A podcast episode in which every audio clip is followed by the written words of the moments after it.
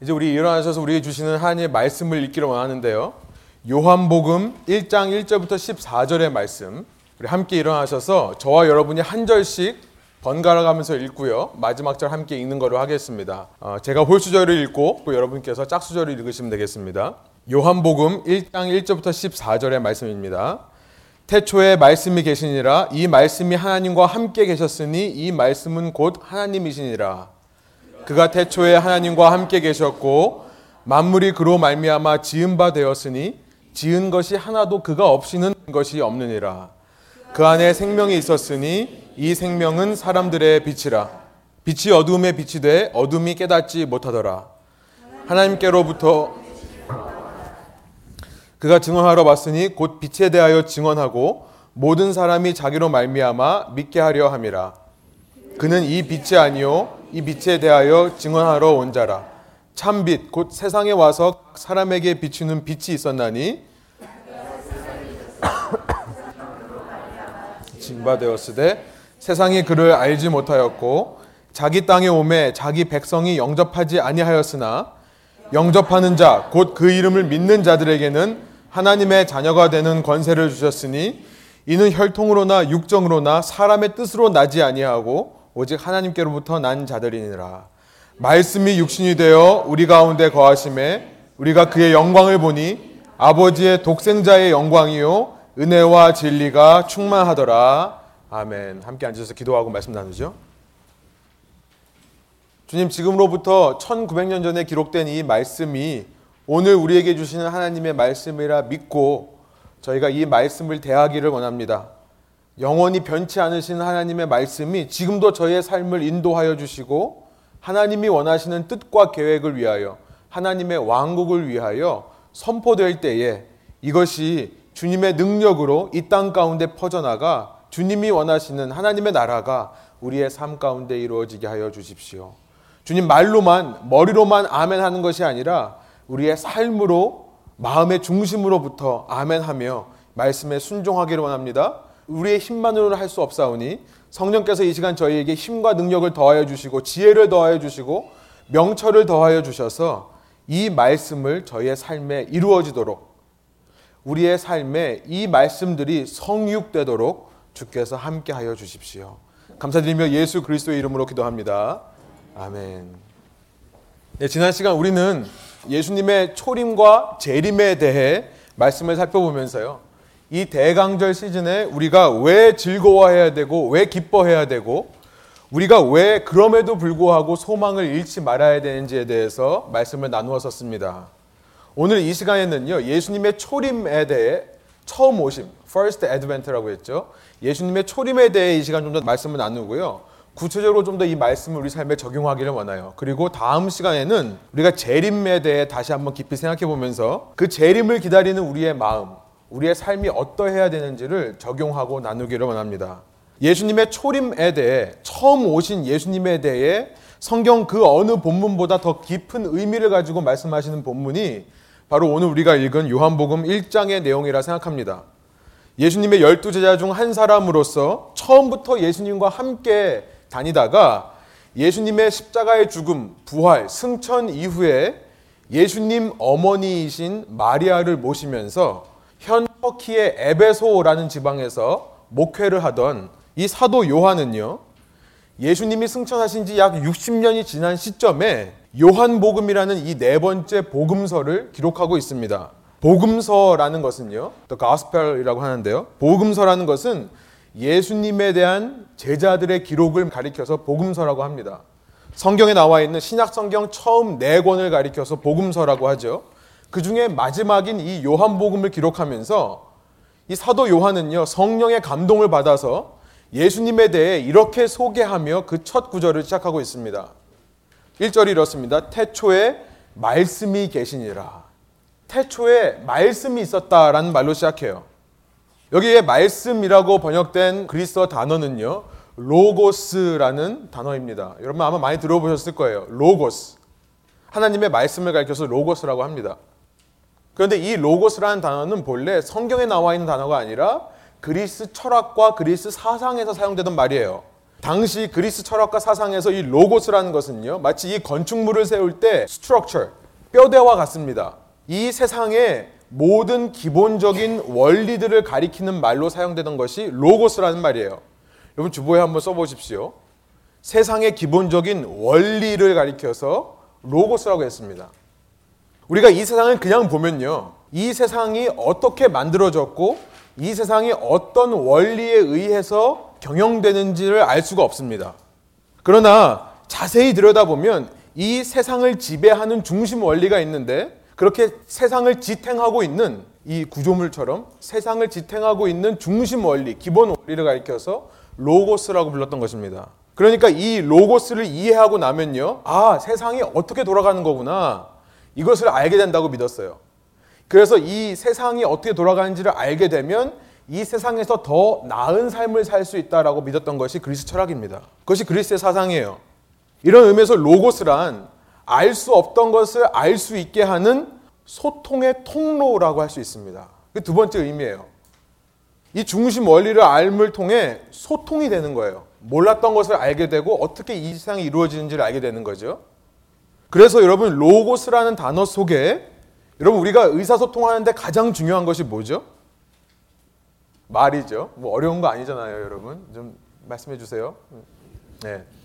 의사소통에서 가장 중요한 것이 말이죠. 그래서 이 로고스라는 단어 속에 말, 언어라는 의미가 포함되게 되는 것입니다.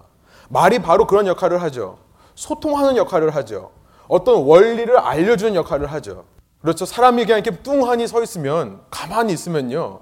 저 사람이 어떤 사람인가, 저 사람이 어떤 생각을 하고 있는가 알 방법이 없죠. 그러나 그 사람으로 하여금 말을 하게 하면 이 사람이 어떤 사람이고 무슨 생각을 하는지가 드러나는 거죠. 여러분, 내가 길 가다가 내 손에서 누군가가 가방을 뺏어서 도망갑니다. 그때 지나가던 사람들은 그 상황이 어떤 상황인지 모를 때가 있어요.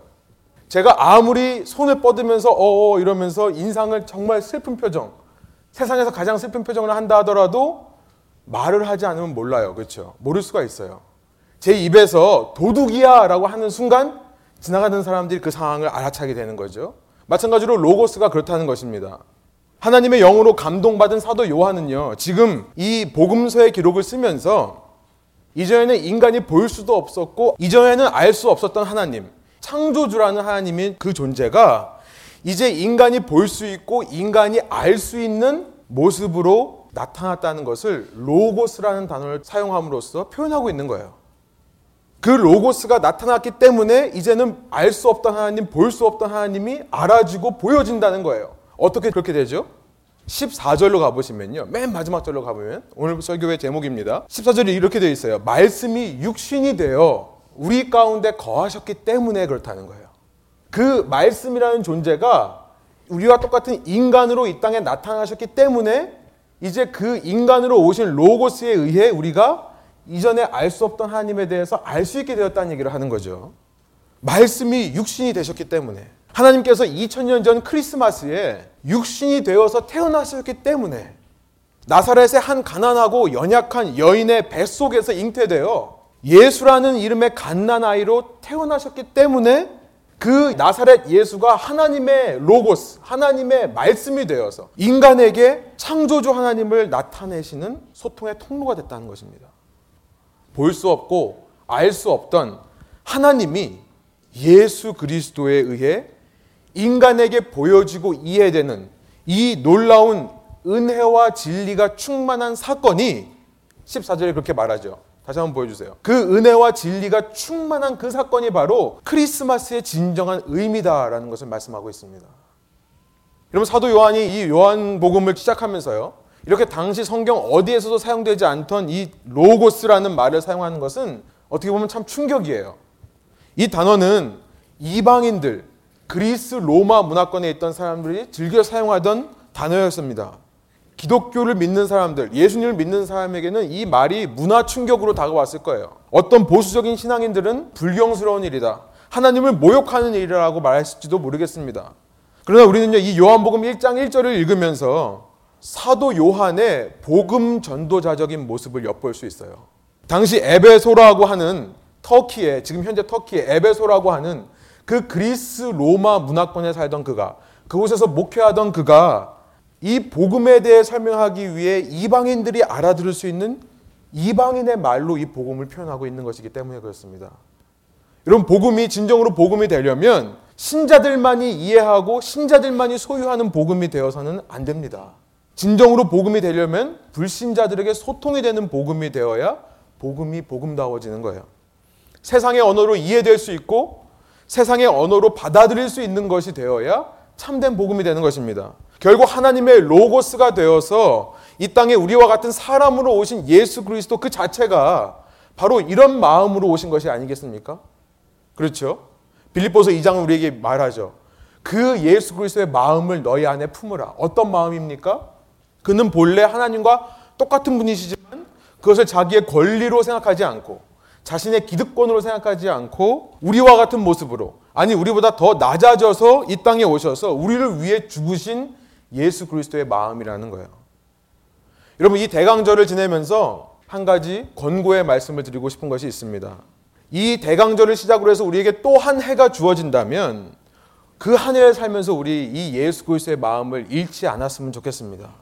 우리도 예수님과 같은 복음 전도자로 하나님의 로고스가 되어서 이 땅 가운데 하나님의 말씀을 전달하는 소통의 통로가 되시는 저와 여러분 되시기를 간절히 소원합니다. 여러분 그러나 이렇게 성령의 감동으로 복음서를 기록하고 있는 사도 요한은요.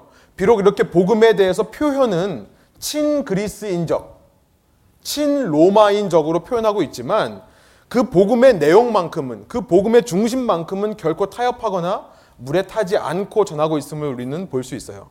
그는 로고스, 말씀 되신 예수님은요, 단순히 이 세상에게 하나님을 소통하는 소통의 통로만이 아니라 그 자체가 창조주 하나님이라는 것을 지금 말하고 있습니다. 말씀이신 예수님, 로고스이신 예수님은요, 단순히 통로만이 아니라 그 자체가 창조주 하나님이다. 계속해서 말씀하고 있다는 거예요. 1절부터 3절을 다시 한번 읽어보면요. 계속해서 읽어보면 이렇습니다. 태초에 말씀이 계시니라. 이 말씀이 하나님과 함께 계셨으니 이 말씀은 곧 하나님이시니라. 아마 그리스 문화권에 있던 사람들은 충격을 받았을 거예요. 그들의 생각에 로고스란 그냥 세상의 원리일 뿐이지 그것은 하나님이 될 수 없습니다. 왜냐하면 그리스 사람들의 사고방식에는요, 이 세상은 신의 실수로 나타난 것이라고 생각했기 때문에 그래요. 이 세상에는 악이 있고 슬픔이 있고 저주가 있고 고통이 있기 때문에 선한 신이 만들었다고 생각하지 않았습니다. 신이 어쩌다가 실수로 만드는 것이 이 세상이라고 생각했어요. 근데 지금 사도 요한은 뭐라고 말하고 있습니까? 하나님의 말씀 대신 로고스 대신 예수님께서 이 땅을 창조하신 분이라고 말씀하고 있는 거예요. 계속해서 읽어보면요. 2절 3절에 보면 그가 태초에 하나님과 함께 계셨고 만물이 그로 말미암아 지은 바 되었으니 지은 것이 하나도 그가 없이는 된 것이 없느니라라고 말씀하고 있어요. 사도 요한은 지금 창세기 1장의 말씀을 하고 있는 것입니다. 본래 하나님께서 세상을 창조하실 때 하나님은 어떻게 창조하셨으라고 되어 있죠? 창세기 1장에 보면 말씀만으로 창조했다고 되어 있죠. 지금 그 이야기를 가져다 오는 거예요. 창세기 1장 1절부터 3절을 한번 제가 읽어 드릴게요. 주보에 있습니다. 하나님께서 태초에 하늘과 땅을 창조하셨습니다. 그 땅은 형태가 없고 비어 있었으며 어둠이 깊은 물 위에 있었고 하나님의 영은 수면 위에 움직이고 계셨습니다. 이렇게 어, 창세기 1장 1절부터 2절이 말하는 다음에 이제 구체적인 창조의 모습들을 말하는데요. 3절에 이렇게 말해요. 하나님께서 말씀하시기를 빛이 있으라 하시니 빛이 생겼습니다. 창세기 1장에는요. 하나님께서 6일 동안 이 세상과 이 세상에 있는 모든 생명체와 특별히 인간을 창조하신 기록이 나와 있는데요. 하나님께서 말씀만으로 창조하셨어요. 열 번 말씀하십니다. 열 번 말씀하셔서 모든 것을 다 만드세요. 사도 요한은 지금 그 구약에 나타나 있는 하나님의 말씀과 로고스라는 개념을 연결하고 있는 거예요. 너희가 로고스에 대해서 알지. 근데 그것이 그냥 너희가 생각하는 거기서 끝나는 게 아니라 그 로고스는 사실 이 세상을 창조한 창조주란다라고 잊고 있는 것입니다. 하나님의 말씀으로 인해 세상이 창조되었고 그 말씀, 로고스 자체가 창조주였다는 사실을 말하고 있는 거예요. 아니, 어떻게 세상을 창조한 창조주가 스스로 그 창조 세계 안으로 들어올 수 있겠습니까? 여러분 그리스 사람들은요 이 말을 들으면 까무러 치는 거예요. 이건 말이 안 된다. 그래서 고린도전서 1장에 보면 이것은 이방인들에게는 어리석은 거라고 되어 있습니다. 복음은 이방인들에게 어리석은 거예요. 아니 어떻게 창조주가 그 창조 세계 안으로 들어오느냐? 잠깐 좀 딴 얘기를 좀 해볼게요. 여러분, 우리가 살고 있는 이 미국과 전혀 다른 곳에 가서 다른 민족들에게 복음을 전하는 사람 가르쳐서 선교사라고 합니다.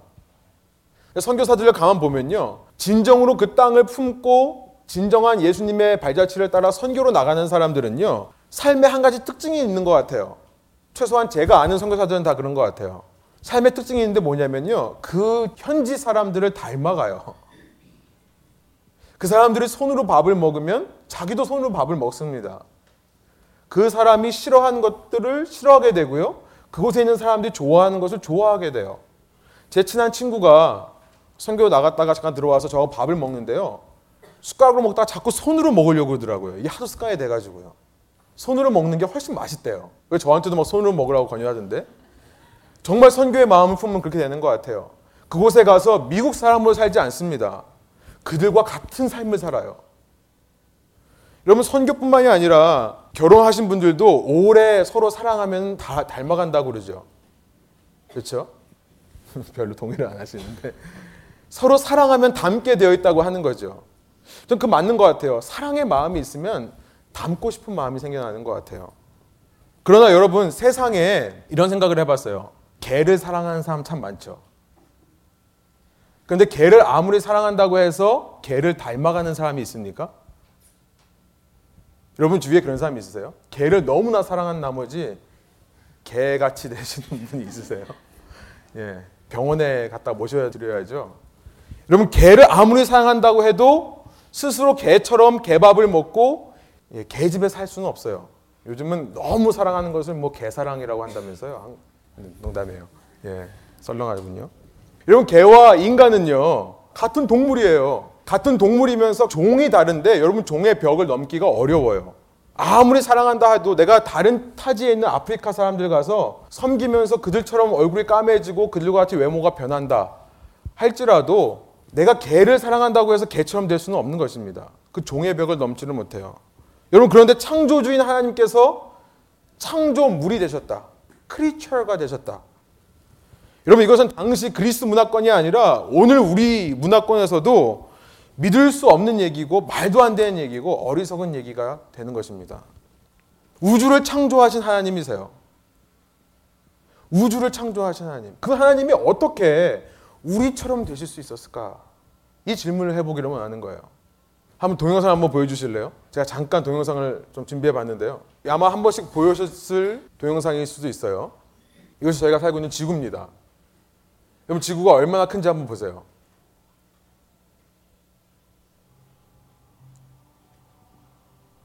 넵튠이 해왕성인가요? 예, 세턴, 세런은 토성이고 목성이고 목성과 태양을 비교하는 것입니다.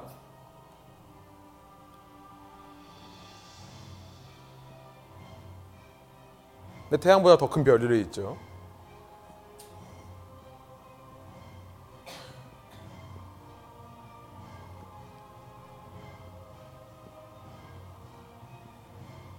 네, 이제 지구는 보이지도 않습니다.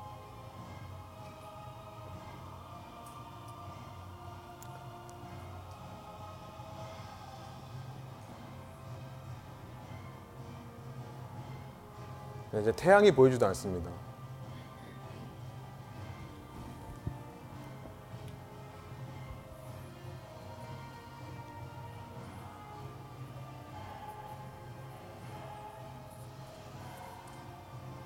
아직도 더 큰 별이 있어요. 네, 여기서 스탑해 주세요. 예. 마지막 봤던 별이요. VV 세피아이라는 별이에요. VV 세피아이라는 별. 어, 태양 크기의 1470 지름이 1475배라고 그래요. 이게 얼마나 큰지 잘 감이 안 오는데요. 지구와 태양인 태양의 지름이 지구의 109배 정도 됩니다. 110배 정도. 그러니까 지름이 100배 정도 차이 나면요. 태양과 지구가 얼마나 이 양의 차이가 있냐면 태양 안에 지구와 같은 크기의 별이 33만 3천 개가 들어간대요. 태양 안에요. 100배 차이 나면. 근데 그 태양보다 1400배 차이 나요. 그러면은 그 별 안에 VV 세페이라는 별 안에는 지구가 몇 개 들어가는가 계산을 해보니까요. 23 quadrillion이래요. 여러분 quadrillion이라는 거 아세요? quadrillion? 10의 15승이에요. 공이 15개가 있습니다. 그만큼 큰 별이 있다고요. 상상이 안 되죠. 이런 우주를 창조하신 하나님이신데요. 그 넓은 우주에서 그렇게 보이지도 않는 작은 지구에 아기로 태어나실 수 있으실까? 여러분, 만약 이 말씀이 사실이라면요. 우리가 그런 하나님을 믿고 있다면 이 요한복음 1장의 말씀이야말로 우리에게 충격이 되는 말씀이고요. 충격이 되는 만큼 우리에게 굿뉴스 중에 굿뉴스, 복음 중에 복음이 되는 것입니다. 여러분, 우리가 변화될 수 있는 것은 설득이나 강요로 변화되지가 않죠. 저도 아이를 키우면서 느끼지만 자꾸 설득하거나 강요한다고 해서 사람이 바뀌지가 않아요. 사람이 바뀌는 것은 사랑을 줄 때, 퍼부어 줄 때 사람이 바뀌는 것 같아요. 그냥 주는 것도 아니고요. 정말 퍼부어 줄 때. 그 사람이 사랑에 푹 잠길 때 조금씩 조금씩 변하는 것 같습니다. 여러분, 하나님께서 우리를 이렇게 사랑하신다는 사실. 그렇게 높고 위대하신 하나님이시지만 이렇게 작고 낮은 나를 위해 찾아오시는 하나님이라는 사실을 우리가 안다면요. 여러분, 이 세상 누구도 이 세상 그 무엇도 나를 이처럼 사랑하시는 분이 없다라는 사실을 깨닫게 된다면 우리의 삶에 변화가 일어나기 시작해요. 요한복음 1장의 메시지가 저는 이거라고 생각합니다. 이런 하나님을 봤을 때 우리 삶에 변화가 일어나는 거예요. 이렇게 예수님의 오심을 우리 마음 깊이 깨닫고 그 예수님의 사랑을 마음 깊이 체험하게 될 때 우리의 삶에 일어나는 변화에 대해서 제가 세 가지만 말씀드리고 말씀을 정리하려고 합니다. 첫 번째, 우리 삶에 어떤 변화가 일어나겠는가? 무엇보다 먼저 우리는요, 하나님의 빛을 알아보고 그 빛 가운데로 나아가고 싶은 소원이 생겨요. 예수님의 빛 가운데로 나가고자 하는 소원이 생겨난다는 것입니다. 한마디로 말하면 하나님을 사랑하게 되는 거예요. 오늘 본문 4절과 7절에 이런 말씀이 있어요. 제가 한번 읽어 드릴게요. 그 안에 생명이 있었으니 이 생명은 사람들의 빛이라. 그가 증언하러 왔으니 곧 빛에 대하여 증언하고 모든 사람이 자기로 말미암아 믿게 하려 함이라. 하나님의 로고스, 하나님의 말씀이신 예수 그리스도 안에 있는 생명을 가리켜서 지금 빛이라고 표현하고 있습니다. 좀 전에 읽었던 창세기 1장 3절에서 태초에 하나님께서 첫날 창조하신 그 빛이 바로 예수님 안에 있는 생명의 빛이에요. 그렇죠. 예수님께서 창조하신 첫날에 만드신 빛은 우리가 보는 이 태양빛이 아니죠. 이 태양빛은 넷째 날 가서 창조하시는 거잖아요. 하나님께서는 세상을 만드시면서 세상 처음부터 온 인류가 예수님을 통해 영원한 생명, 영생의 빛을 얻게 될 구원의 원리를 이 세상 가운데 심어 놓으신 거죠. 이제 예수님께서 이 땅에 인간으로 오심을 통해 그 생명, 그 빛이 모든 사람에게 전파되고 그래서 그를 통해 7절에 보니까요. 모든 사람이 자기로 말미암아 믿게 되는 일들이 생겨나는 거죠. 생각해 보세요. 하나님께서 태초에 말씀으로 창조를 하셨다고 했는데요. 그 말씀으로 창조하실 때 사용하신 언어가 무엇이었습니까? 어느 나라 말이었죠? 히브리어 성경에는 여히오르라고 되어 있습니다. 히브리 말이로 기록되어 있어요. 히브리 사람에게 말씀해 주셨으니까 히브리 말로 됐겠죠. 여러분 중요한 것은 뭐냐면 신이 이 땅을 창조할 때 사용한 언어는 신의 언어가 아니라는 거예요. 사람의 언어로 창조하셨다는 것이 놀라운 사실입니다. 우리가 이것을 기억해야 돼요. 인간을 위해 인간이 알아들을 수 있는 말로 이 땅을 창조하신 거예요. 왜요? 하나님의 관심은 온통 사람에게 있기 때문에 그렇습니다. 하나님께서 창조하신 이유는 인간을 위해 만드신 것이고 하나님은 창조를 통해 인간에게 자기 자신을 보여주시기를 나타내 주시기를 원하셨던 거예요. 그렇기 때문에 인간이 알아들을 수 있는 말로 설명해 주시며 세상을 만드시는 거예요. 여러분 그렇게 우리를 사랑하시는 하나님이시라는 거예요. 이 광대한 우주를 우리를 위해 만드셨다는 거예요. 더 나아가서 그 하나님이 스스로 인간이 되신 겁니다. 인간의 말을 할 뿐만 아니라 이제는 스스로 인간이 되어 버리시는 거예요. 우리 안에 이 육신을 입고 오신 예수님. 신학적인 용어로 이것을 성육이라고 합니다. incarnation이라고 합니다. 우리의 우리와 똑같은 육신을 입고 오신 이 하나님의 말씀 되신 하나님의 로고스 되신 예수님의 사랑이 우리 가운데 체험될 때요. 우리는 이렇게 작고 작은 이 지구에서도 그 작고 작은 낮고 낮은 그 나사렛 빈민 구역에 마리아와 요셉 같은 사람에게 찾아오신 예수님의 사랑을 느끼게 되는 거예요. 그 예수님께서 그때만이 아니라 지금도 이렇게 모자라고 약하고 부족한 나임에도 불구하고 내게 찾아오신다는 사실에 예수님의 사랑을 느끼게 되는 것입니다. 그럴 때 우리는요, 그 예수님께 더 나아가고 싶은 마음이 들 수밖에 없어요. 왜 그렇습니까? 그는 우리 인간들과는 달리요. 끝까지 우리를 참으시고 이해하시며 받아주시는 분이시기 때문에 그래요. 예수님은요, 결코 저와 여러분을 꾸짖지 않으십니다. 예수님은 끝까지 참으시고 끝까지 인내하시는 분이시기 때문에 그래요. 시편 103편에 이런 말씀이 있어요. 제가 한번 우리말 성경으로 읽어 드릴게요. 여호와께서는 자비로우시고 은혜로우시며 화를 더디 내시고 사랑이 넘쳐나는 분이시다. 항상 꾸짖지는 않으시고 끝까지 진노를 품지도 않으시리라. 하나님께서는 우리를 죄인으로 대하지 않으셨고 우리 죄악에 따라 갚지 않으셨다. 하늘이 땅 위에 높이 있는 것처럼 하나님을 경외하는 사람들에 대한 그분의 사랑도 크다. 동쪽이 서쪽에서 먼 것처럼 하나님께서는 우리 죄악을 우리에게서 멀리 옮기셨다. 아버지가 자식을 불쌍히 여기듯 여호와께서도 하나님께서도 주를 경외하는 사람들을 불쌍히 여기신다. 우리의 체질을 아시고 우리가 흑임을 기억하시기 때문이다.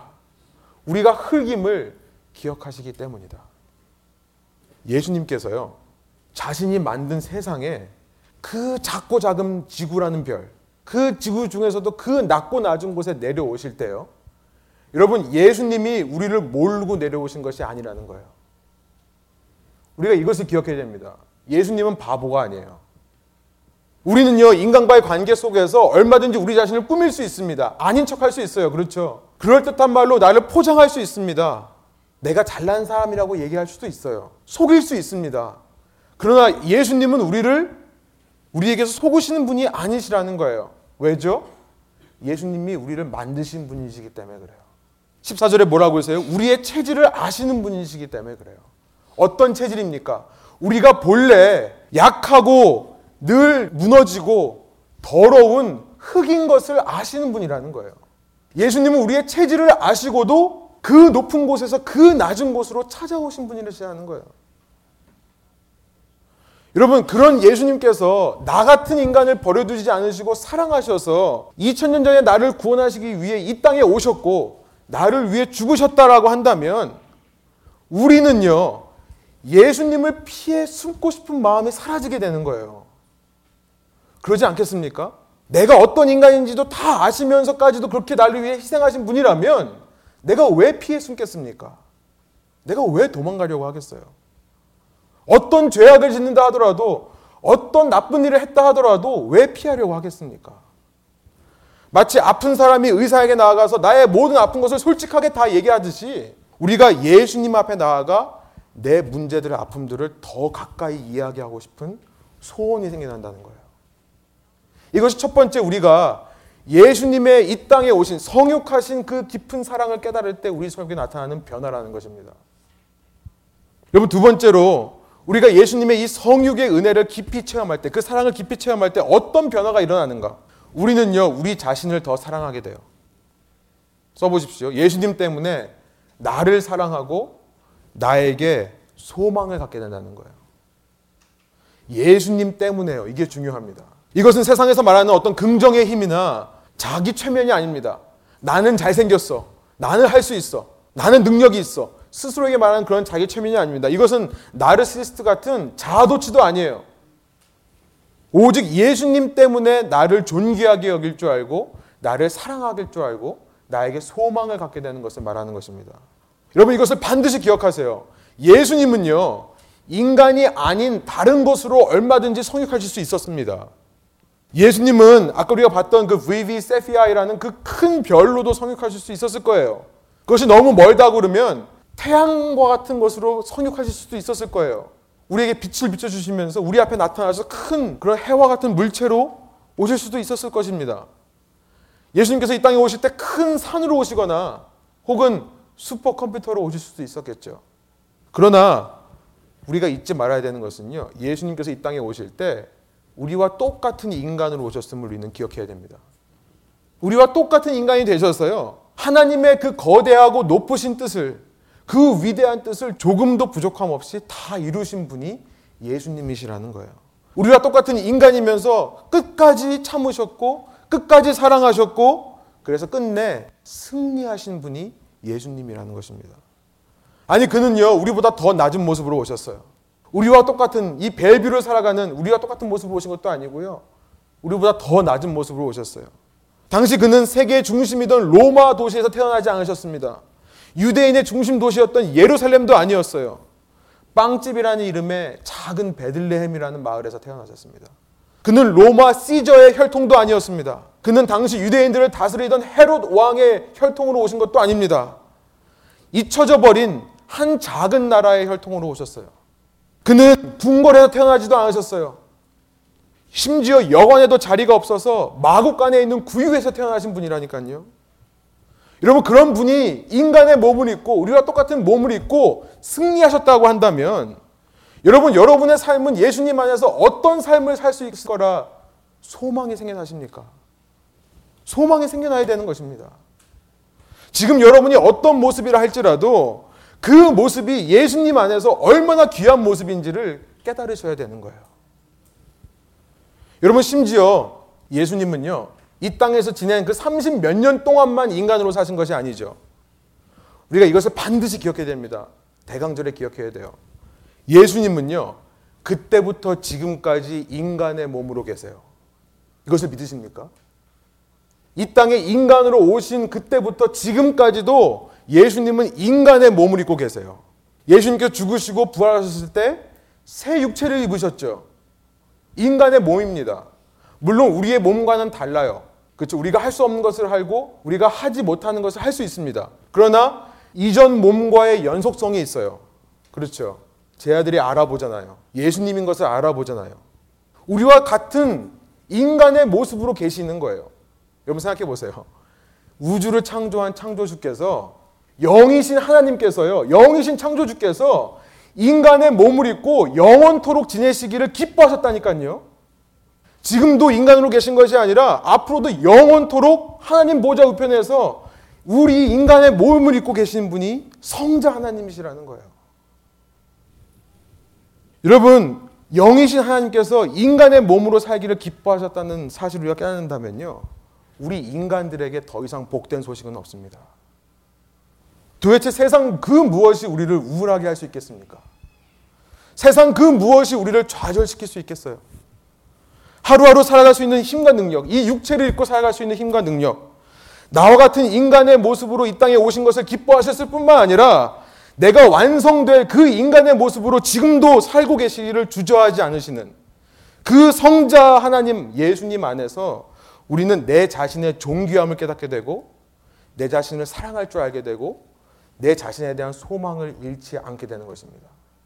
내가 비록 이 모양 이 꼴로 살아도 예수님 안에서 언젠가 주님이 원하시는 참된 나다움 나의 모습으로 변화될 거란 소망을 잃지 않고 사는 거예요. 여러분 중독의 문제는요.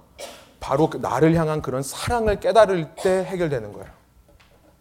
제 경험입니다. 중독됐던 것이 끊어질 수 있는 유일한 것은 뭐냐면 예수님의 그 깊은 사랑을 깨닫고 내 자신을 사랑하게 될 때. 하나님께서 이 육체를 얼마나 사랑하시는가를 깨닫게 될 때 그 문제가 끊어지는 줄 믿습니다. 이런 변화가 우리 가운데 일어나는 거예요. 마지막 세 번째로요. 우리가 예수님의 성육하신 그 빛의 의미와 그 사랑을 깊이 체험할 때 우리에게 어떤 변화가 일어나게 되는가? 우리는 우리의 눈을 돌려서요. 이제는 나만 바라보고 사는 것이 아니라 이 어두운 세상을 향해 우리의 시선을 향하며 살게 되는 것입니다. 예수님처럼 하나님의 로고스가 되어서 세상을 섬기는 사람으로 살기를 결단하는 마음이 생긴다는 거예요. 쉽게 말하면 이웃을 사랑하는 거죠. 첫 번째가 하나님을 사랑하는 거고 두 번째가 내 자신을 사랑하는 거라면 마지막은 이웃을 사랑하는 것입니다. 오늘 본문 5절과 9절부터 11절에 이런 말씀들이 있어요. 제가 한번 읽어 드릴게요. 5절 빛이 어둠에 비치되 어둠이 깨닫지 못하더라. 9절부터 11절이 이렇습니다. 참 빛, 곧 세상에 와서 각 사람에게 비추는 빛이 있었나니 그가 세상에 계셨으며 세상은 그로 말미암아 지은 바 되었으되 세상이 그를 알지 못하였고 자기 땅에 오매 자기 백성이 영접하지 아니하였으나 이 말씀을 하는 거예요. 우리가 예수님의 사랑을 깊이 체험할 때요. 이 세상에 우리 삶에 일어나는 모든 참사 중에 가장 큰 참사는요. 우리의 삶에 일어나는 모든 재앙 중에 가장 큰 재앙은 우리 삶에 일어나는 모든 슬픈 일 중에 가장 슬픈 일은 뭐냐면 뉴스에서 쏟아지는 그 사건과 사고들이 아니라 아직도 이 땅에 예수님의 빛을 알지 못하고 죽어가는 영혼들이 있다는 사실이 우리의 가장 슬픈 일이 되는 거예요. 우리의 가장 참사와 같은 일이 되는 것입니다. 너무나 아이러니컬하게도 예수님에 의해 창조된 세상이 그 창조주 되신 예수님을 알지를 못한다는 사실. 우리가 예수님의 마음을 깊이 알고 깨달을 때 우리 삶에 그 세상을 향해 이 빛을 전하고자 하는 소망이 생겨나는 것입니다. 그렇기에 앞서 말씀드렸듯이 우리도 이 대강절에 예수님과 같이 하나님의 로고스가 되어 하나님의 그 복음을 소통하는 통로가 되어서 또 사도 요한과 같은 복음 전도자가 되어서 영접하는 자, 곧 그 이름을 믿는 자들에게는 하나님의 자녀가 되는 권세를 주셨다. 이 놀라운 복음의 사실을 외치며 이 어두운 세상의 빛으로 소금으로 하나님의 말씀을 소통하며 사는 십자가의 길을 걷게 되는 것입니다. 여러분, 예수님께서 우리를 위해 오셨습니다. 이 대강절은 우리를 위해 이미 이 땅에 아기 예수로 오셔서 십자가에서 죽으신 그 예수님을 기념하고 기다리는 시간입니다. 이 대강절을 지내며 예수님의 사랑을 깊이 깨닫는 저와 여러분 되시기를 간절히 소망합니다. 그 사랑을 깨달을 때 이 세 가지의 변화, 주저함 없이 더 예수님께로 내 자신의 모습을 가지고 나가고 내 자신을 사랑하게 되고 내 안에서 소망을 얻게 되며 예수님 때문에 그리고 내 눈을 돌려 이웃들에게 그 복음의 빛을 전할 수 있는 저와 여러분 되시기를 이 레분 교회 되기를 간절히 소망합니다. 함께 기도하시겠습니다.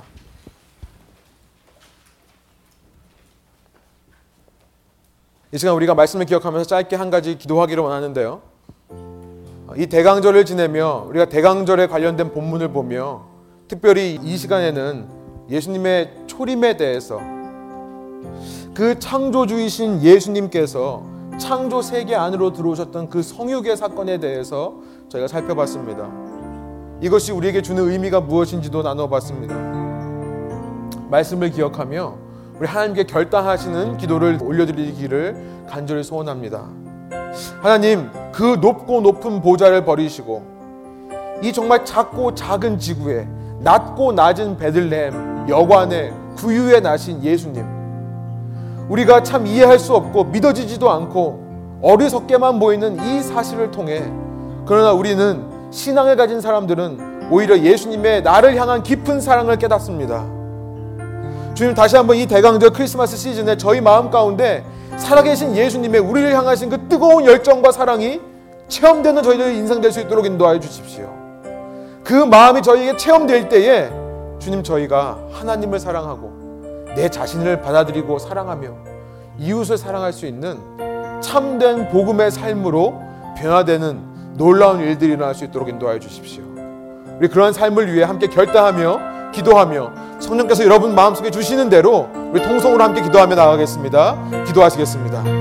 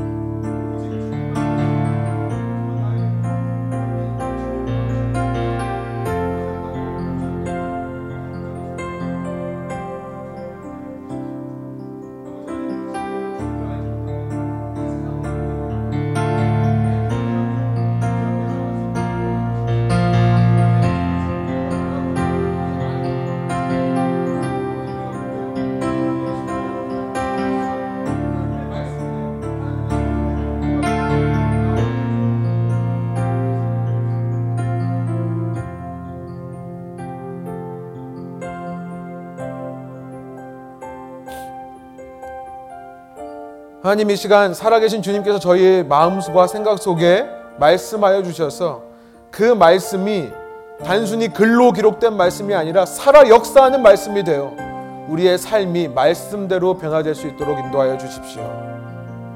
주님께서 이 땅에 오셨다고 하는 그 놀라운 그 이해할 수 없는 신비가 우리 가운데 사랑으로 체험되게 하여 주시고 그 사랑이 내 마음속에 깊이 체험될 때에 주님 주님께 날마다 더 가까이 나아가는 것이 부담이 되지 않게 하여 주십시오. 날마다 내 모습 그대로 나를 이미 받으시고 용서하시고 나를 이미 기다리고 계시는 나를 위해 이미 생명을 버리신 예수님의 품에 날마다 나아가는 저희 한 사람 한 사람 될 수 있도록 인도하여 주십시오. 그래서 주님께 기도하는 것이 기쁘고 주의 말씀을 묵상하는 것이 너무나 꿀같이 달고 주님과 함께 동행하는 그 발길이 복된 걸음이라고 하는 고백이 저희 입에서 날마다 쉬지 않고 흘러나올 수 있도록 인도하여 주시고 그래서 이 땅을 살아가며 진정으로 예수님이 오심에 기뻐하며 즐거워하는 이 대강절 될 수 있도록 주님께서 함께하여 주십시오. 주의 사랑이 우리에게 깊이 체험될 때에 우리는 완전히 이해할 수 없지만 영이신 하나님께서 인간의 모습으로 영원토록 다스리시기를 원하신다는 그 사실 앞에 주님 우리 자신의 존귀함과 가치를 발견하기를 소망합니다. 예수님께서 그토록 입기 원하시는 육체를 입고 살아가는 제가 모든 것을 승리하신 예수님과 같이 승리하고 이길 수 있음을 날마다 걸려 넘어지고 실패한다 하더라도 결국에는 승리할 것임을 믿고 바라보며 소망을 잃지 않도록 인도하여 주십시오. 주님 그런 마음으로 그렇게 사랑을 체험할 때에 이 땅을 바라보며 저희가 통곡하기를 원합니다. 애통하기를 원합니다. 지금도 대강절 크리스마스 시즌이라고 한참 들떠 있는 이 세상 속에 과연 이들이 이 땅에 빛으로 오신 예수님을 알아보는 삶을 살 수 있는 살고 있는가? 저희 마음의 중심으로부터 함께 아파하며 주의 로고스가 되어 하나님의 말씀이 되어 주의 복음의 빛을 소통하는 통로로 사는 저희 한 사람 한 사람의 인생 될 수 있도록 인도하여 주십시오. 그런 저희 교회를 통해 이 어두운 세상에 하나님의 왕국이 레분과 같이 퍼져나가기를 간절히 소원하오며 이제는 우리 주 예수 그리스도의 성육하시는 그 놀라운 은혜와 그 아들을 보내시기까지 우리를 사랑하시는 하나님의 사랑과 성령 하나님의 우리와 함께 하셔서 우리에게 힘 주시고 능력 주시는 그 은총이 이 대강절에 예수님의 오심을 기억하며 그 예수님의 오심 속에 숨어 있는 깊은 사랑을 발견하여 그 사랑으로 변화되어 각자의 삶으로 돌아가는 우리 레분교회 사랑하는 성도님들 한 분 한분 머리 위에 지금부터 영원토록 함께 하시기를 간절히 축복하며 기도드리옵나이다. 아멘.